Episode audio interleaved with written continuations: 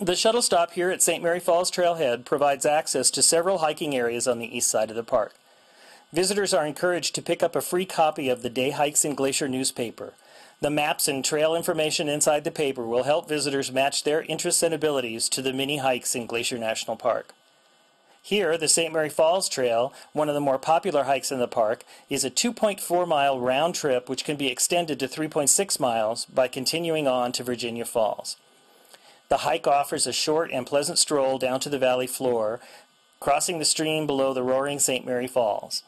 After St. Mary Falls, the forest opens up a bit, and those continuing on to Virginia Falls will be treated with views of Little Chief and Dusty Star Mountains, as well as one of the best waterfalls Glacier has to offer.